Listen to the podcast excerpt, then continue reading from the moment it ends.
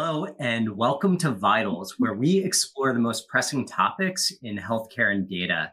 Today, we're getting a pulse on the interplay between operations, technology, and care teams, specifically how data serves as the backbone for achieving organizational success and holistic network enablement. Joining us from WakeMed Key Community Care are Erica Robinson, Director of Population Health and Performance, and John O'Neill, Director of Analytics and IS. And hosting today is Arcadia's very own Connor Navrud, Senior Account Executive. I'm going to go ahead and hand the conversation over to Connor. I'm going to drop off now. Connor, I'm really excited uh, to see what we have to learn from John and Erica about network enablement. So over to you.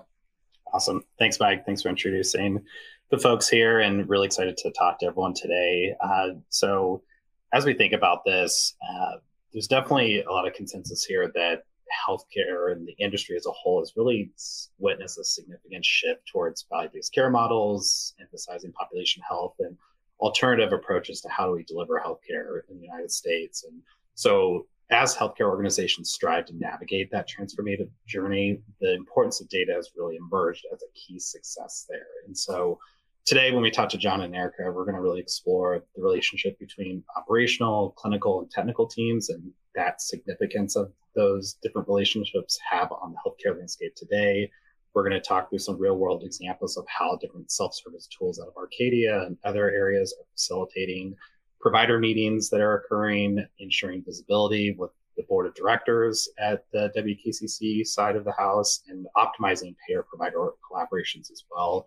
And then finally, talking through strategies for proactive data collection, accurate metric visualization, and enhancing the flow of informatics for improved outcomes. So, uh, John and Erica, really thank you so much for being here today. I think the the first big topic we want to get to is the synergy of tech and clinical teams together. And so, as I walk through these different sections with you and ask some questions, I'll start with a, a fact. And so, this first one is to really set the stage there's more than nine and 10 healthcare leaders agreeing that access to quality data across all platforms and workflows is really critical to an organization's success. So I think what I'd love to hear from both of you is how has the integration of data analytics and clinical expertise really transformed your organizational approach today? I think, John, we can maybe start with you from the analytics side, and then Erica, have you talk a little bit about how your population health team is working with your clinics using that integration with John's team. So yeah, John, love to hear from you first. So thanks, Connor. Um, yeah, what we have found is that you know we have so much data available to us. We have um, you know a, numerous EHRs that are um, that we are connected to.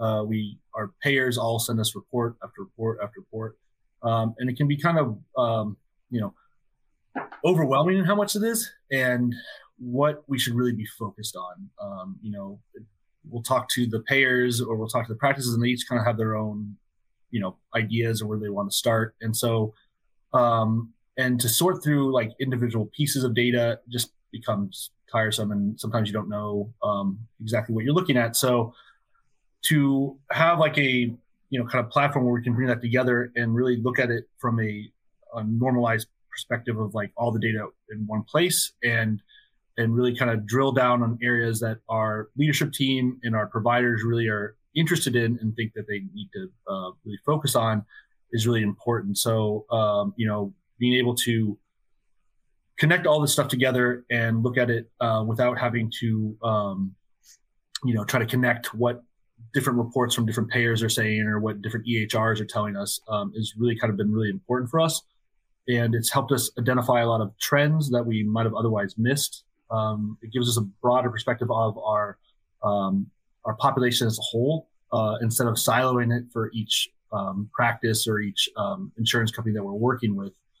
So, you know, I think having a, you know, data is so large in uh, in our field that like it can be, you know, overwhelming. So to have a platform and a place that where we can look at it in a unified met, uh, methodology really helps us identify trends and areas where we can really um, help our practices deliver better healthcare for the individuals they serve. Uh, from you know, from my standpoint, um, I'm not don't have a huge amount of history in um, healthcare analytics, so I really rely on like um, other teams like Erica's and our leadership team to really help us uh, navigate what, what they think is important, uh, then my team will go out and, and, get all that information, drill down, find trends, um, maybe look at some modeling for it. So we can really determine based on all the data in an aggregate sense, what is really kind of helping us drive um, our practices business and help manage our patients in the best way we can.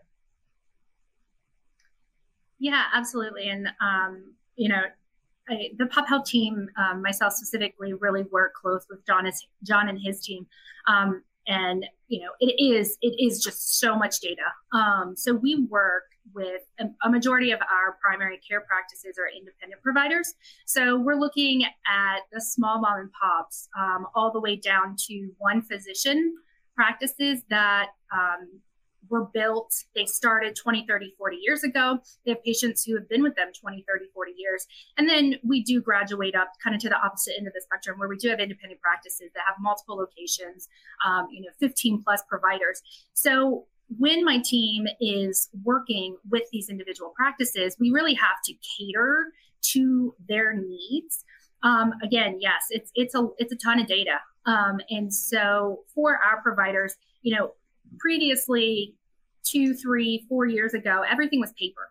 Um, and by the time the pop health team would get in front of the practices to discuss their reports, a lot of them were out of date. Um, and you know that's something that Arcadia really does help facilitate our you know real time reports. Yes, the payer data tends to be you know 30 to 60 days behind due to claims lag, but it's more access to information than practices have ever had in a quote unquote real time. And because it also leverages the use of their EHR, um, you know, it really plays into that. What are our actionable opportunities at this time? Um, and so it's really fun to see the varying degrees of proficiency with our practices with proficient health or i'm sorry with arcadia um, so you know basic level, all of our practices utilize Arcadia to run performance reports by payer to really get an idea of their patient populations, quality gaps, ensuring that you know patients are coming in for their annual wellness visits. Um, and then on the opposite end of the spectrum, we do have um, a couple practices that do that we have granted access to and trained on Vista. Um, which, for those of you who have used Vista, um, is a very in depth, um, easy to go down rabbit holes, just access to a plethora of data. Um, and so that's really an area where, um, unfortunately for John and his team, um, you know, it does open a lot of a lot of work, uh, cans of worms. Um, and I know that I spend a lot of my time walking from my office over to the analytics office, and there's probably a, a path more in the carpet at this time. Um, but it's it's just great to be able to help our practices, um, help them have more transparency and insight into their patient populations to really focus on population management as a whole and not focusing on, okay, for this payer, we have these patients. You're really focusing on your diabetic populations. You're focusing on your heart failure patients. Um, and you're looking at the continuum of care for those populations. Yeah, no, I that that was great, and I I keyed in on something too. What you talked about uh, that I think having that true data integration is critical because you have so many different practices that are in varying levels of expectation, size, level of experience with technology. It, it's a challenge of how do you have a unified approach to making sure those practices are delivering quality care through data driven strategies. So I know your team is very busy doing that. So thanks for walking through that, Erica. So we talk about the large set of data. Uh, maybe you shift a little bit to what are some examples of where the absence of data can lead to missed opportunities? You talked about, Erica, you talked about, yes, payer data is uh, lag behind, and that's the importance of that EHR data. But maybe you can talk a little bit about when your team's working with these clinics to improve care delivery, how does, what are some examples of where that absence of data can really lead to some missed opportunities at the clinic level? Yeah, I have absolutely the perfect example um, to show how the absence of data um, was, you know, hindering a practice from really hitting their goals. Um, and then I will kind of cascade that into how the transparency into that data um, helped that practice overcome those issues and really become a very high performing practice. Um, so, like I mentioned, two, three years ago, everything was paper. Um, providers were sick of paper, there were paper cuts, everyone was just papered out. Um, and so, you know, there was a lot of apprehension around a new system. Um, in theory, all of the providers, all the practices were excited. They said, "Oh, great! You know, we'll have access, and it'll be at our fingertips. We can look at, you know, look at it in quote unquote real time." Um, and so, you know, then there was kind of the sticker shock of, "Oh my gosh, what is this? How are we going to do this?" Um, and so, what I was I was working with one particular practice, um, and this was kind of early on in their um, integration of Arcadia. So this was kind of right out of the gate, and we were discussing some of their quality measures.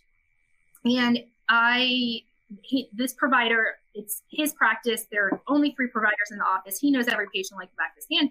He just kept saying, "This doesn't make sense. This data doesn't make sense."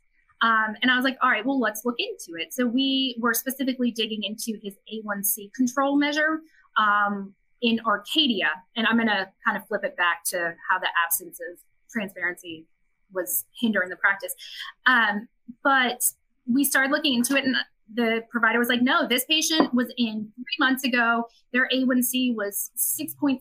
And he would pull that patient up in his EHR and say, see, here's the lab. And sure enough, he was right. Um, but in Arcadia, they were they had open gaps. Um, and so what I was able to do was to pull, um, look in the patient chart in Arcadia um, because it pulls the claims data. So you have, you know, the F codes, the CPT2 F codes, the CPT codes that are dropped on those claims.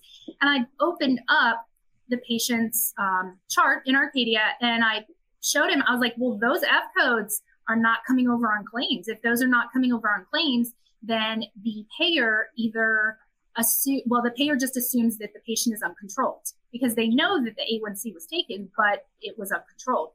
Um, and so this was his kind of first aha moment of, oh, well, we never knew this before. How would we have known this on those paper reports? And I'm like, you know, I, I leveled with him and I, I said, you know, unfortunately for me, or fortunately for me, I was not here during the paper report um, era, but I know that we have that visibility now. And, you know, that was enough to show him how, you know, the how he had been impacted previously without having the transparency into his data um, and what we could do moving forward. And ultimately, we're now, I don't know, an, a year and a half into my um, engagement with the practice. He and I are we're besties now. He will text me funny memes. Um, he, I give him homework every time I go out there. Um, he buys me really funny Christmas presents. Um, but it has, we have been able to show a um, increase in shared savings directly correlated to his quality performance because we've been able to dig into those areas that there just was not that transparency on the paper reports previously. That's amazing. I, I love that story. It's a it's a true start to finish with a good ending. Uh, to be able to show you know how your team works with them using the data from John's team to actually drive and show the value and, and also have backing to why something isn't showing from the user's perspective. That's always key because we have to tell the story, we have to show it through quantitative supporting facts of why something may need to be changed or acted on differently. And so that's awesome. I appreciate you sharing that. Uh, so let's let's double down into the practice enablement through a data-driven approach. And so, starting on this, there was a case study published by the Harvard Business Review where it highlighted that 53% of global business and IT professionals believe that empowering more users with self service functionality is an essential step to improve their organization's success with BI and analytics. And this is something that Arcadia has definitely taken to heart with our Vista authoring capabilities, our Arcadia console tool that's been rolled out. And so, definitely want to focus there with the WKCC group here on how those different tools are helping benefit your organization. And so I think, John, I'd, I'd love to start with you. how yep. has that self-service aspect of this to really enhance the visibility your team has been able to provide to practices um, through reports that you're building yourself? Um, I think, you know, I think to start off, it really helps us um, have a targeted approach to what our um, providers and leadership team want to focus on. Uh, you know, they can we can sit in a meeting and they can talk about um, some kind of strategy they're they're thinking of to to unfold for the whole ACO, or a, a doctor can say, "Well, I'm really interested in looking at how I'm doing in, in this metric or so," and we can quickly stand that up and um, show them based on all the data we have, this is kind of where you stand. This is how you compare to the rest of the ACO or, or practices of that look just like you.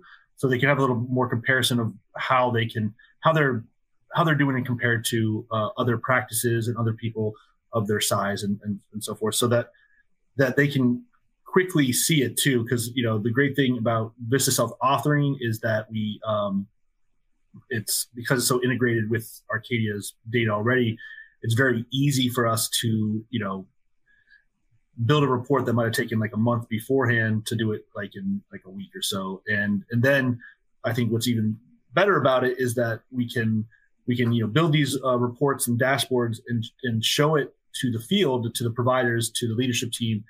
And they can look at it and say well this made me think what, what about this um, you know how is this demographic performing in this in this metric? Or you know what is the split between uh, um, you know this uh, cost um, and the different uh, payers we have. So we can really kind of focus on you know driving down costs. We can focus on helping marginalized um, you know groups in our, our aco a lot better. Uh, we can um, really give insight to the providers who are actually doing all of the uh, actual procedures and dealing with the patients to give them insight uh, quickly get feedback from them, and then you know continually develop these reports in a manner that is uh, the, there's always this constant feedback and and really kind of pressing out new um, ideas and new um, reports for them to look at that aren't you know that are catered to them to that they're really kind of uh, customly built and and they feel a lot more like heard in how you know our ACO is responding to their needs. Um, but I think it's also helping them really kind of make a difference in their uh, the overall population they serve, how they can really focus on things that are are affecting the people they uh, see every day and and help them get better health outcomes for them. Yeah, I, yeah, I appreciate. Yeah. Go ahead, Erica. Yeah. Yeah, um, and you know, I not that John doesn't already have job security, but I think he's probably on some days ready to strip my Vista um, access um, and my ability to go in and dig around and run reports. Um, mm-hmm. But absolutely, you know, this is again to to tout the fact that this is more data than our providers have ever had. Um, while it's overwhelming, it's you know it's up to myself and my team to really break it down into workable, workable, manageable parts for the practices. Um, and I'm sure we'll get into it in a, in a few minutes. Um, but we also utilize Bindery for scorecards. And so when we release our practices scorecards, um, we have something that we call a practice performance space sheet which um, each pop health specialist on the team will review the scorecard prior to meeting with the practice and then form a list of their recommendations around things that the practice can work on or look into. Um, and a lot of those, because we are so tight on quality, um, we've really been focusing on cost and risk. And so, um, I mean, Vista has been a real lifesaver to allow our practices the ability to say, okay, well, who are my high cost patients? What do you mean I have a patient that's been to the ED seven times? And we're like, give me five seconds and I'll tell you not only which days of the week they went to the ED, but I'll give you every diagnosis that they had while they were there. Um, so it really looks, it just allows, it's, it's much deeper than transparency. I feel like, I feel like it opens up the providers to glimpse into the patient's lives um, because they're looking at all of their specialty data, they're looking at all of their costs, their medications, and they're looking for trends within their patients and their populations. Yeah, thanks, Erica. You took the words right out of my mouth because I was going to jump right into bindery. So I appreciate the the great segue and tying in how is the the new uses out of Vista your team's been using it. So you mentioned bindery and the scorecards you've been using. You you guys have been doing it for quite some time uh, through that tool. So I'd love to hear about maybe shifting a little bit to what are some of the outcomes that you've seen through delivering those scorecards to practices and how is the how have the practices been uh, receptive to those scorecards and the information they get out of them um, you know it's it's funny and i think anyone that works with providers um, is used to the phrase well that data is not right. Um, and so it's been it's been very eye-opening. It's been very interesting on both both sides both with the providers and the practices and both with um, the the aco um, but the conversations as a whole have well they all have been great because one or both of us um, have been able to learn from them. Um, you know and again it is we chose for our scorecards to break it down into three sections. We, again, with just a plethora of data in Arcadia, we really wanted to ensure that the scorecards, um, because they would be in front of the practices and the providers and all different types of audience audiences within that practice, we wanted to ensure that anyone who paid it. Um, so we broke it down into three just very ingestible sections. We have a quality section, we have a cost section, and we have a risk section. Um, so for quality, they've got all of their measures. They have their performance um, based off of the thresholds um, that we have to achieve, as well as based off of the ACO average, so their peers. Um, for the cost, that's the one that this year, because I've just put such a heavy focus on cost um, transparency and performance for our practices that's the one that we're really we're having those really really great conversations um, because they want to know well why did my um, why did my overall imaging trend down over last year but my high dollar imaging is up?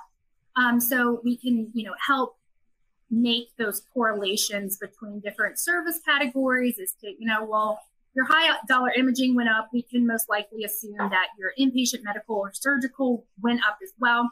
Um, and really, again, just you're going to hear that word ad nauseum transparency. Um, show them their high spend areas. And they don't want to hear it sometimes, but it is what it is. And so, without pulling that band aid off and without having those conversations, you're not going to have that behavioral change. Um, and then, so for risk, which ultimately our end goal for the risk section is to highlight each practice's areas of opportunity around risk. Um, but for now we're kind of just dipping their toes in the water and just showing them you know overall with their patient populations their their risk categories um, you know, their riskiest populations and drawing their attention to it and really having them focus on their high risk patients their high cost patients because generally they're one and the same absolutely. It's that dancing around the fine line of too much information, and, but also giving the right information to drive actual insights off of too. To what what do I need to do with what this information yeah. is giving me? I think that's vital. And you and that very well. I think also to jump off on that a little bit is also that um, you know by empowering you know these empowering um, self-service uh, applications like Bindery and um, Vista uh, um, as for our providers, what it allows us to do is let them engage with data in a way that's comfortable for them. You know, we have a very large array of different types of, of practices, you know, from our single providers to people who are um, attached to health systems. Uh, and they are going to need different types of data. They're going to need to, uh, they're not always going to engage with the same type of data the same way. Um, and by, you know, utilizing Erica's team to go out with these uh, scorecards and um, it allows them to look at a uh, their own data in a way with someone who understands all their data and they can talk about it and then they can come up with ideas of what they really want to focus on and then we can build new reports to really help them understand their data better and the more they can engage with data the way they want to the more likely they are going to see benefits of using data. So that will reduce the number of questions or accusations that oh this data is not right i know my data um, it's because they haven't you know if we just give them this out of the box data sets, they they'll just say, well, that's not how I'm used to looking at my data, so I don't really trust it. But the more we have them engage and customize what they need to see, the more likely they'll be able to use data and in their practices and their workflows and how they see their patients. And that's going to become a better outcome for them, for the ACO, and for their patients.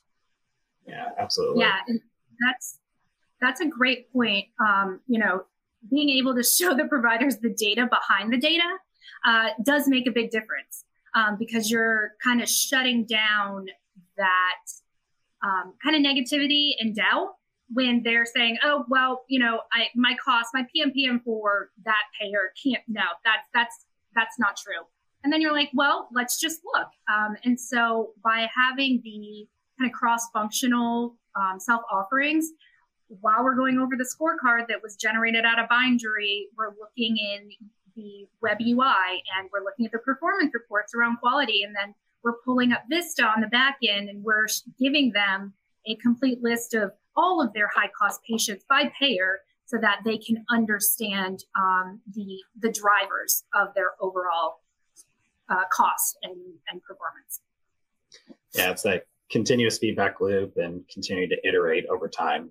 It's a never mm-hmm. ending thing. So you talk about job security, and that's why you're all here. So that's good.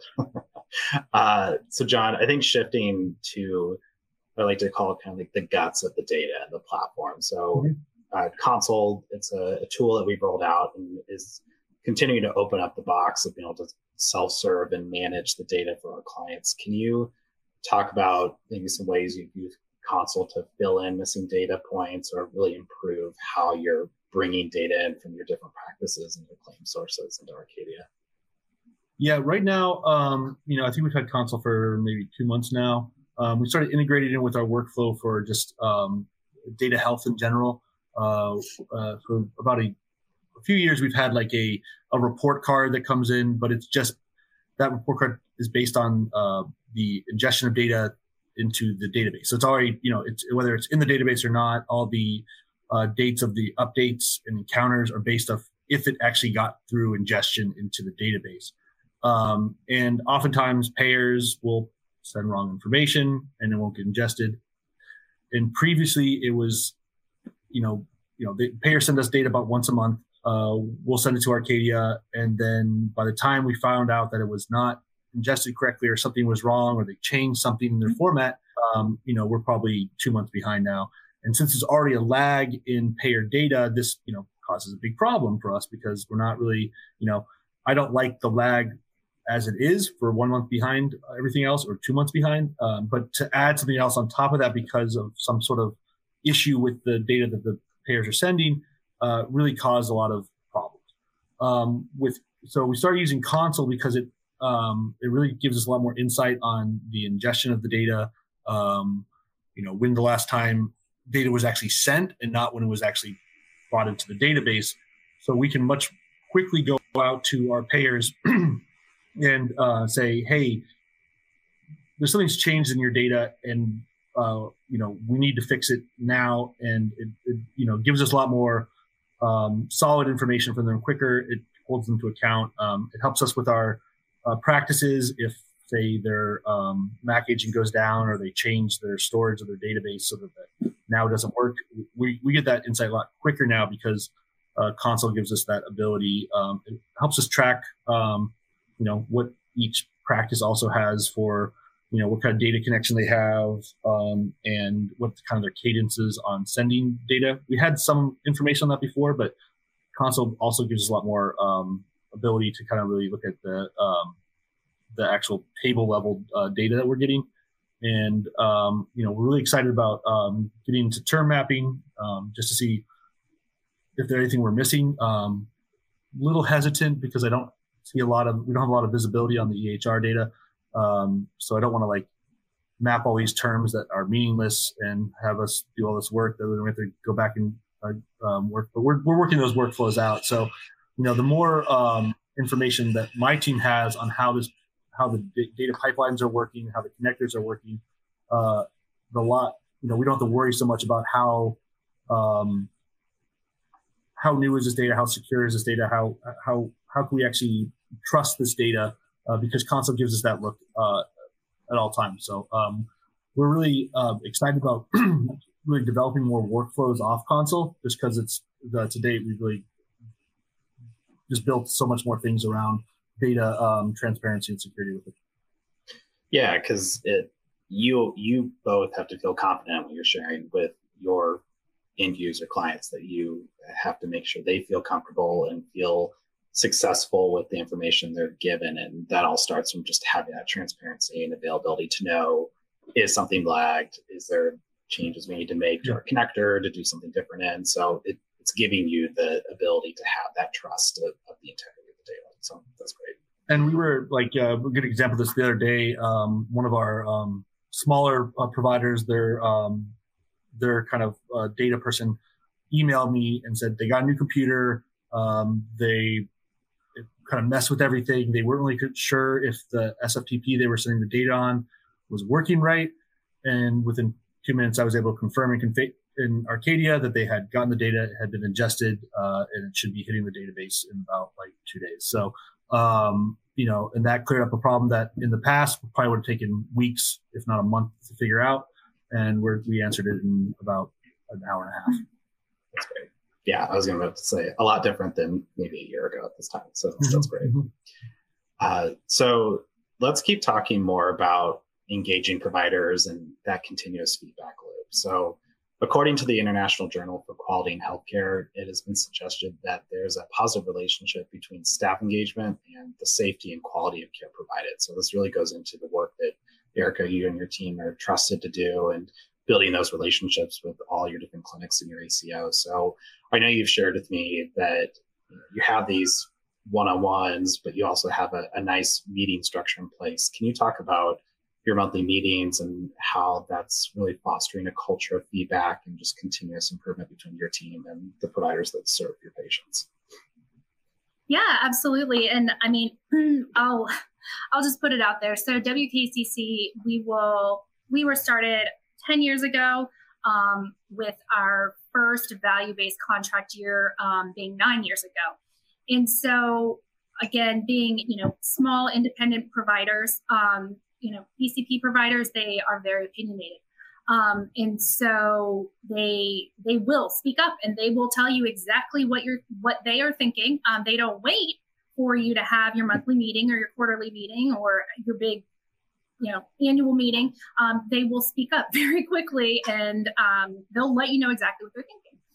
Um, so with that, you know, and because we are in such a tenured state, um, we have a very uh, set structure for our meetings. Um, and one thing that we do do is for on the provider side, we have um, a set of annual provider meetings. Um, we have meetings each quarter. And so those are tied to our annual core requirements. Um, then we also have monthly practice manager meetings that the practice managers, administrators, support staff have to attend on a monthly basis, um, also tied to core requirements. Um, and we also have three additional core requirements, but the you know kind of the the teeth behind it and the reason that these meetings are so successful are because if a practice does not meet their annual core requirements, then they could potentially forfeit their shared savings. Um, so, you know, I would love to say that it's, you know, the practices are beating down our door every month because they just they can't wait to meet with us. Um, and in some cases, that is absolutely true. Um, but you know, we uh, I would be remiss if I did not mention that there are this all is kind of tied back to core requirements and shared savings um, to add that extra kind of um, engagement. I'll put it nicely from the practices but yeah, so um, as far as core requirements go, on a monthly basis, like I mentioned, we do have practice manager meetings. Um, on a quarterly basis, we have the provider meetings, again, core requirements. But in addition to that, the pop health specialists on my team have their own cadence for meetings with their practices. Um, these are not tied to core requirements at all present at practice manager meetings. We present at the provider meetings that, you know, we track practice engagement and we can draw a direct correlation between a more engaged practice and a better overall performance, um, which drives higher shared savings. Um, and so we are very proud, and I mean, I am absolutely spoiled with the pop health specialists on my team. Um, they are just they're naturals. Um, they love to meet with the practices. They want to help, and I think that that is part of the reason why we're so successful is because that is what is driving them. Um, they want to help the practices. They want to help the support staff. They want to help the providers understand the data. They want to help them understand their populations. Um, and so we really, really value um, our time with the practices. And something that we've also found, because, you know, in this day and age, our practices, as our post ACO practices, are members of multiple ACOs. So they have five different ACOs, people pulling them in different directions. And what we've heard is that a lot of ACOs will mandate monthly meetings with the practices, and we do not do that. Um, we understand that we have the monthly practice manager meetings that they have to attend. Um, we do not feel it necessary or even sort of appropriate to also require additional time out of their month. Um, we have very, very high performing practices where they only come to us if they need something, or if we see something, we say something. But we very much respect our practices and respect their time. And so we kind of have the, the idea that if we're not bringing value to the time that we're taking away from their work in in the office and clinic, then you know this can probably be a conversation for another day. Um, and so our practices recognize that. They recognize that we're respectful of their time um, and that, you know, we come to them with actionable data, with actionable plans, and we we come to help. Um, we work with individual practices on even um, integrating Arcadia or other ACO platforms into their workflow um, to just help them cut back on some of the time constraints that they're facing. Um, so it goes it goes a level deeper than just helping with their performance or their quality or their cost. We're really cognizant of burnout and that it's on all levels. And so we, um, I think because we're respectful of that, our practices respect us more for it, and they are more willing to set aside time to talk with us and be engaged and listen to what we have to say. that's great. It's it's that old adage of provide enough boundary to of expectation, but enough wiggle room in between to of, of what's successful for each of these organizations. So that's great. I appreciate you sharing that. Uh, so just to make sure we, we hit everything, I do want to switch to our topic on payer and provider enablement. And so I think there's there's always conversation of how does the operational aspects of work with our different provider groups and payers that work with them. So, uh, one piece that we want to call out is that operational and payer provider enablement plays really a critical role in healthcare ecosystem from that data accessibility and utilization to just overall collaboration together. So, uh, John, I know your team has done a lot out of Arcadia data exchange and working with payers to uh, in that area. I'd love to hear maybe how you used Arcadia to really transform the efficiency of data exchange and just really the flow of informatics and data you get from your payer organizations? Yeah, we have um, I think three now, but we had four this year. Uh, one payer dropped off, uh, where we um, have data exchanges with them for a number of our measures, uh, quality measures that we can uh, take information from Arcadia, mostly coming off the EHRs because the payers already have their information uh, to close gaps uh, for individual patients that might be open. Um, how we have set this up is we um, have uh, stored procedures uh, in our uh, Arcadia environment in the sandbox that pulls in uh, data from different tables um, that can close, you know, A1C, uh, control A1C gaps or uh, high blood pressure, wellness visits, uh, chlamydia screenings. Uh, so each each of these sort of procedures basically um, will go in, find the the codes we need from each payer that um, might close these gaps, and um, then combines that information with um, information the, the, the payers provide us uh, every month. They give us a kind of gap list of patients who have open gaps. Um, and so we can take those open gap patients and say, look, look through our, our stored procedures. Do any of these patients have information that might close the gap?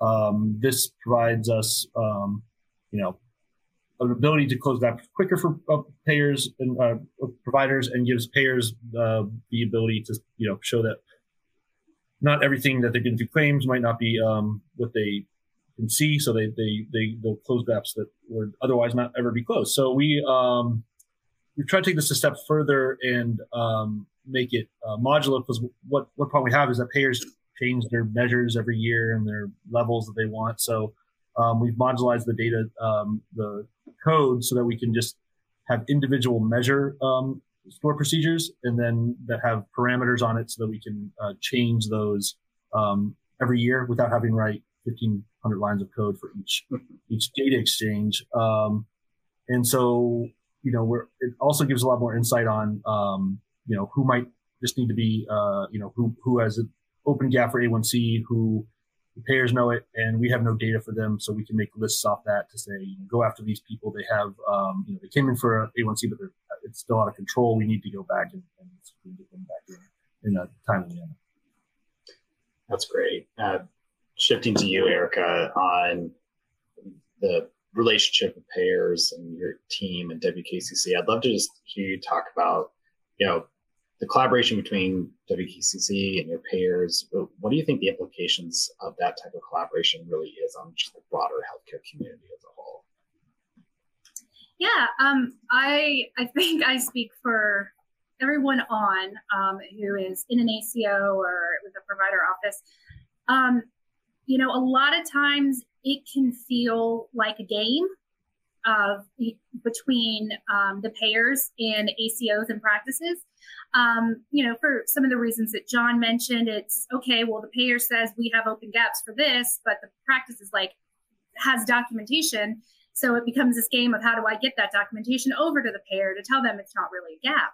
Um, you know, we value our strong relationships with the payers. Um, you know, obviously, there we we have competing um, interests. Um, we want to get the providers more money, and they kind of want to take more money sometimes. Um, but it, it's business, you know. But we value our relationships, and we know that you know while we are a large ACO, we're really just small peanuts to payers.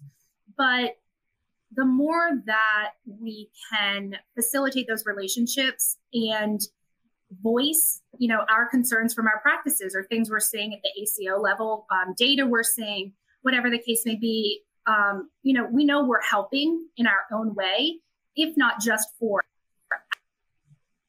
our providers picking up pushing back making sure that we're being diligent um, on reports that payers send and working to understand their parameters the things that they're looking at understanding those better so that we can kind of ebb and flow to meet those goals for our providers.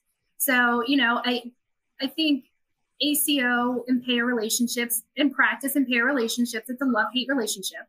Um, you know, and there there's always frustrations. Um, but I think that, you know, overall we're stronger together.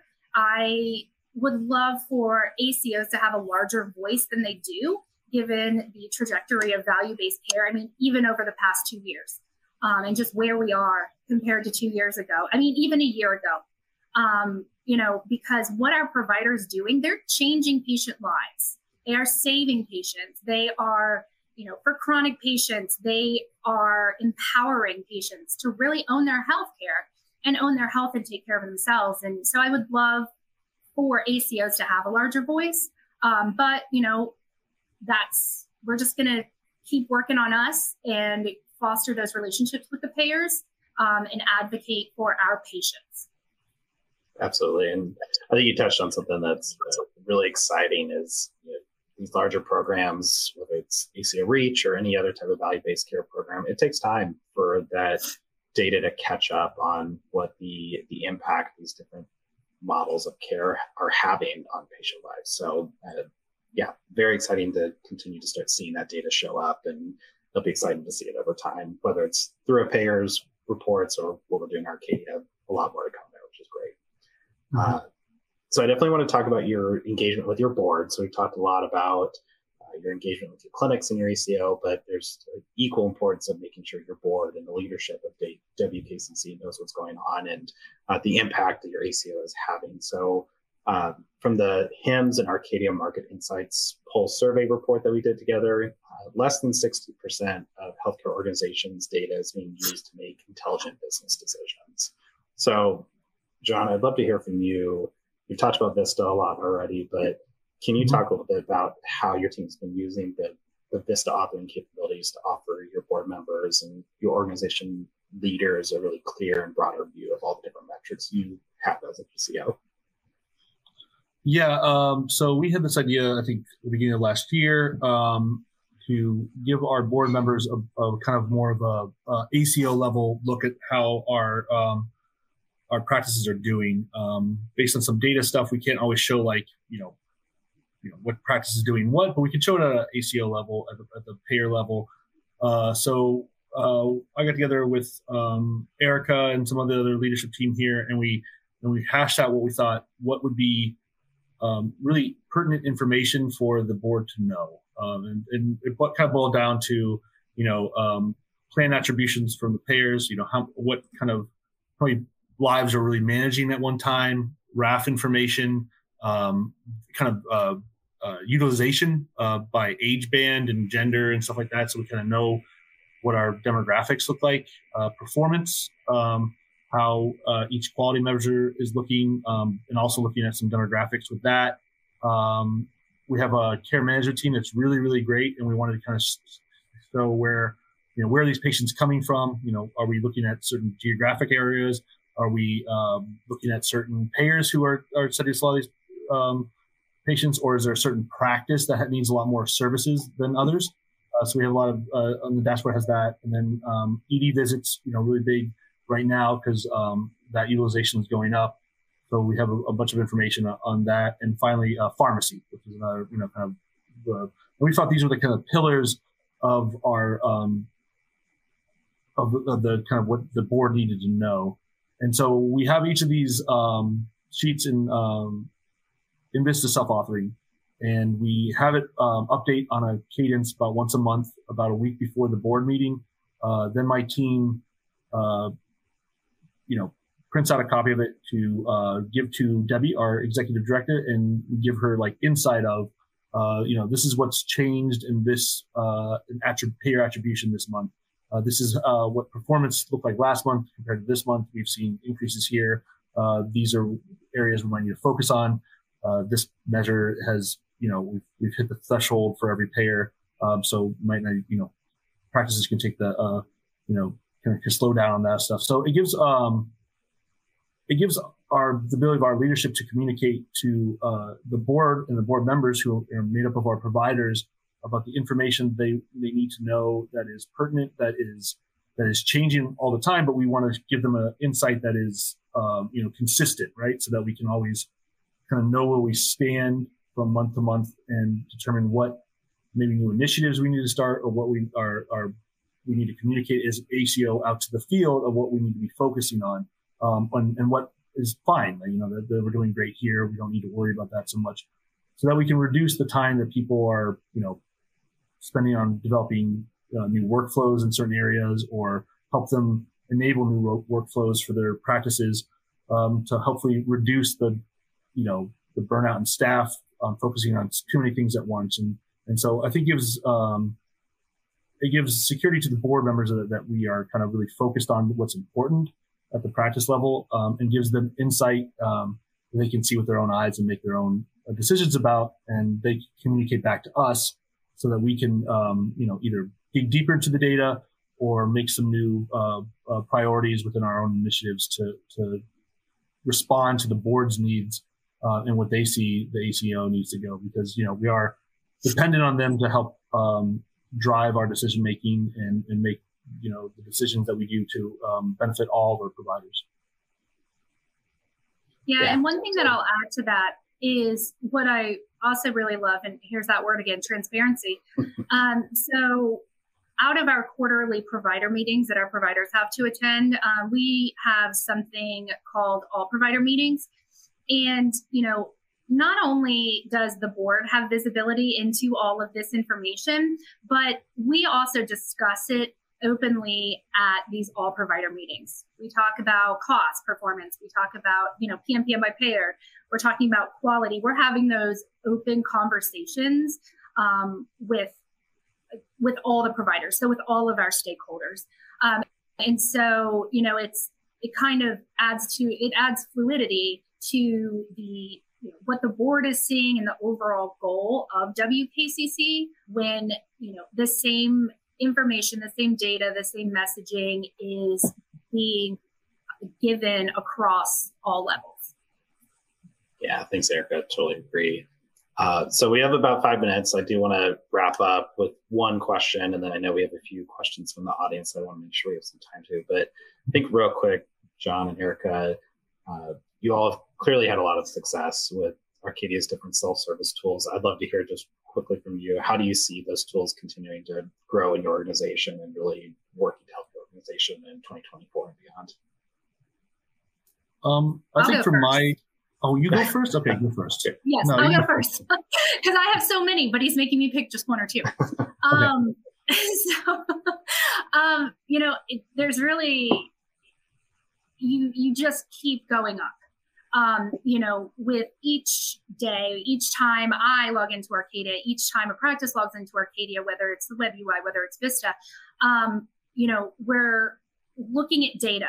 We are looking at ways to identify opportunities to change behaviors. Um, and I will say, you know, and it's like anything, the more practice you have, the more exposure you have to it, the better you get with it. So, um, and I will put this offer out there if you want to um, socialize my email address. I have some pretty cool tips and tricks um, in Arcadia, um, certain reports that I have kind of randomly just stumbled upon. That um, so for it, the web UI, um, I discovered how you know for the quality measures, there's a A1C testing measure, and then of course you have your A1C control measures, eight percent or nine percent. Well, if you use those in conjunction with each other, you can easily identify patients who um, or practices where they have a large number of open gaps for the eight the eight percent or nine percent control. Um, and if they have a large number of those gaps, I guarantee that there's probably a CPT2 F code issue. Um, so we've taught those practices how to run those reports, and that was just an unintended uh, benefit of having those all three of those measures work in conjunction with each other. Um, in Vista, I noticed that you know, and this is kind of a for those smaller organizations who don't have a dedicated kind of roster um, provider information management person, um, you can identify roster errors in Vista because if a payer sends a roster with an unidentified or unknown NPI, it flags it as unknown.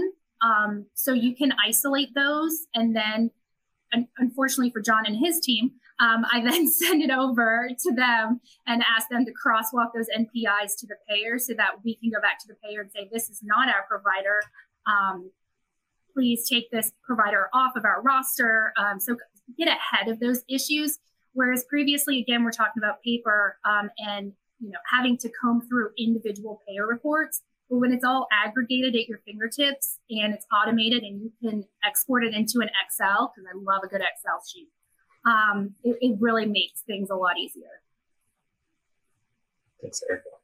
John, I'll let you. Um, yeah, I guess my thing is um, you know, one thing that I think WKCC does really well as just the ACO with their employees, um, my team and Eric's team, or my team and the care manager teams, is that we collaborate really well together. We are able to, you know, work together to, um, you know, Erica will identify initiatives or, or workflows that she wants, and, and then she works with me to to really kind of make those.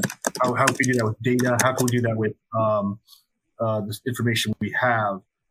And the by using Arcadia and their, especially their self-authoring tools, we're allowed to then really collaborate a lot more with our practices and our payers, uh, which then allows us all to have kind of the same goals and um, um, you know end products that we want to see happen. It's a lot easier if we can collaborate together um, because I think in healthcare a lot of times it's we're all different with dealing with different entities and different um, kind of you know priorities. But if we can collaborate together and working together, uh, it, it makes us a lot easier for us to to kind of get there. And by using these self-authoring tools to show uh, practices that you know we can give them information they they might never have thought of, or we can uh, work with the payers and give them information they never had before.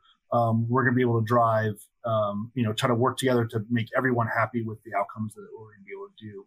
Um, and I, without this kind of like engagement in data, uh, without being able to really kind of modify our data and um, and uh, that we to, to really go after each each individual's needs, then we then you know it's really hard to get there. Um, so it's that's really why I like Arcadia a lot. We combine all this data together. We are able to show um, individualized and uh, reports to providers. We can you know show payers what they need to see, and it really kind of helps us provide a better healthcare for everyone that's involved in the system. Yeah, that's fantastic. Well, I wish we could talk longer. I, I know we normally do when we see each other on these topics anyway, but uh, really thank you both for sharing your successes and all the great work you all are doing at WKCC. It's always really fascinating and exciting to hear all the great things you're all doing. So, Mike, I'll turn it over to you. I know we might try to squeeze in a couple of questions. Uh, so I'll turn it over to you for talking through those questions and some next steps. Yeah, I, I, know we're at the top of the hour here, and, and it's funny because I don't even think we got through the entire discussion guide. So there, it feels like there maybe is going to be a round two uh, if John and Erica you want to come back. But um, if we if we can take five more minutes and just keep everyone on for just five more minutes, I think we do want to hit some of these audience questions. Mm-hmm. Um, we're not going to get through all of them, maybe maybe two or three max. But the first one that came in. Um, can you can you give more specific examples of trends you've identified that maybe you wouldn't have been able to without Arcadia? Um, Erica, you shared some examples earlier, but are there any others that are top of mind that um, you can think of? Oh my gosh, so many. Um, you know, it a lot of them, um, and this is largely due to our increased focus on cost this year. Um, are around um, ED utilization um, as well as readmits. Uh, we have a big focus on readmission, uh, um, specifically all cause plan readmits for next year, but really looking at, um, you know, geographically where does the patient live? Um, you know for avoidable ed visits is this a situation where it looks like the patient is utilizing the ed because there are no other options around? Um, you know, looking at um, you know the unengaged patients um, and kind of when they fall into those ED utilizations or readmit reports, really ensuring you know we're reaching out to the providers and saying, hey, can you work on engaging these patients? Um, you know, we're seeing some some upticks in ED utilization, um, and then from kind of a, a payer level, what we've also been able to notice and talk about to our providers um, are that you know for the ACA exchange products, pretty much across the board, um, what we see is a higher higher ED utilization for those patients, um, and you know. In talking with the payers, um, and even in, talk, in talking with providers who are talking to patients, the what we're learning is that it's about the same cost for them to go to the ED as it is to see their PCP. Um, so, you know, a lot of cost identified trends um, and quality identified trends too. Um, we noticed what's a big one? Oh, um, so we saw an uptick in. Um, sorry, I still some share that. We saw an uptick in that's that's okay, Erica. I think you've given yeah, uh, fantastic. It's it sounds like there are limitless poss- possibilities, to be honest. Yes. And um, John, I, I want to get one question to you. I think this one is mm-hmm. is a good one for you. How do you handle file timing of data? For example, so many different files from different payers, EHRs.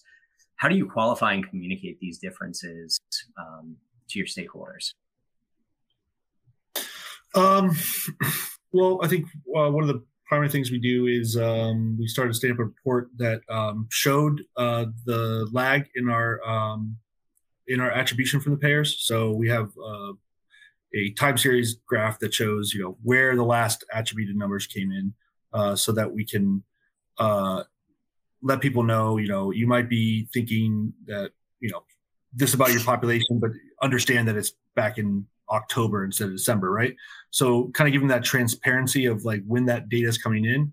Uh, and then, you know, in general, we can use that to um, assure people that like if you're seeing it in Arcadia uh, as closed and you're, you know, getting a report that says that this patient has an open gap, that you you could be be assured that because we have these data exchanges that get that and we can actually pull out the patients and show them that we submitted this that they're going to close this gap uh, that they don't need to worry about that that they can trust in arcadia's numbers over um, say what the payers are telling them because what the payers are telling them is two months old and uh, the providers know that they are um, are doing that kind of work but they are um, unsure because the information they get is old so uh, you know, I think by really kind of giving the transparency of like when this information comes in, uh, really allows people to uh, trust and verify the data a lot better. Um, so we we try to make that just really a, a, big point of transparency that you know if they are um, if people give us a call and say you know I'm not seeing this appointment that I had on my in my previous planning, uh,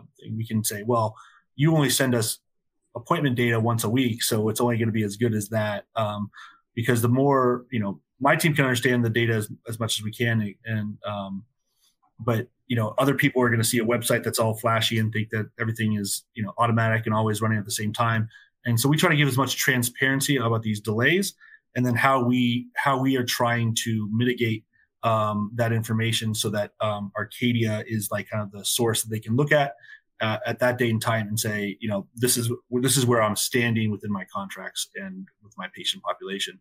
Um, gives um, I think people a lot more.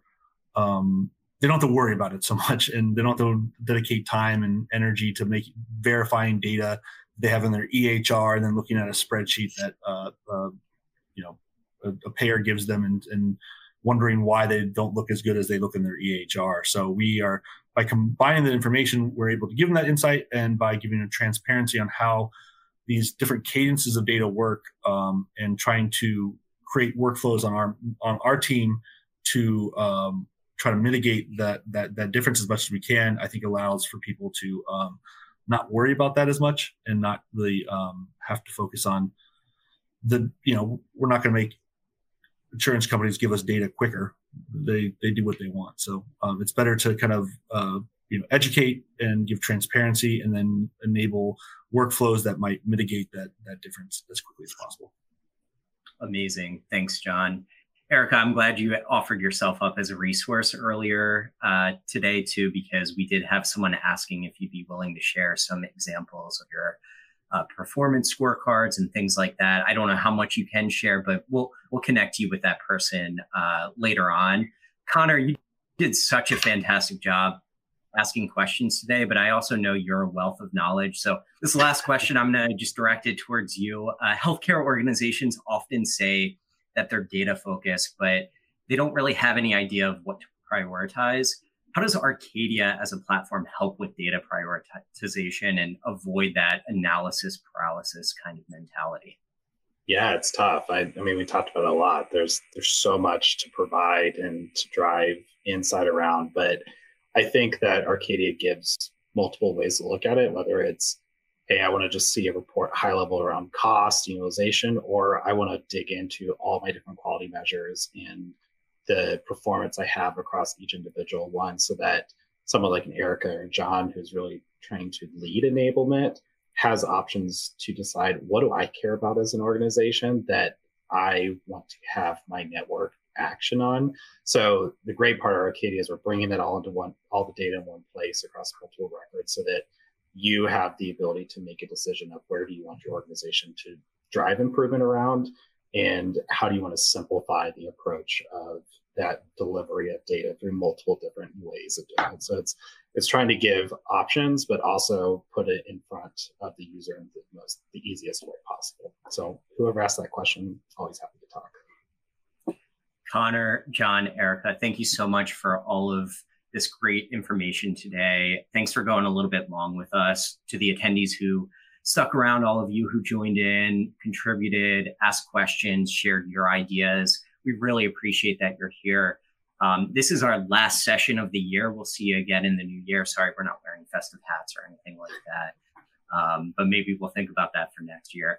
Um, in the meantime, you can check out some additional resources in the show notes tab, which I'm highlighting right now. We have some more information about uh, uh, Wake, WakeMed uh, key uh, care community uh, mission and vision. We also have some information about our self-service dashboards. We have a data lakehouse guide. So lakehouse is a term you're going to be hearing a lot about in, in the coming years. So go ahead and check that out. And then we have other content. Maybe you uh, tuned in early and you saw a little bit more about uh, spicy takes. You watch some clips from that. You can go and watch the full series. Um, the recording of this session is going to be available within the next 24 to 48 hours. It'll be sent via email. And we look forward to seeing you on the next webinar. Again, Erica, John, Connor, thank you so much for sharing your knowledge today. And thank you so much for being here. See you all next Thanks time. Thanks for having me. Thanks all. Thanks, guys. That was a lot of fun. Bye. Bye.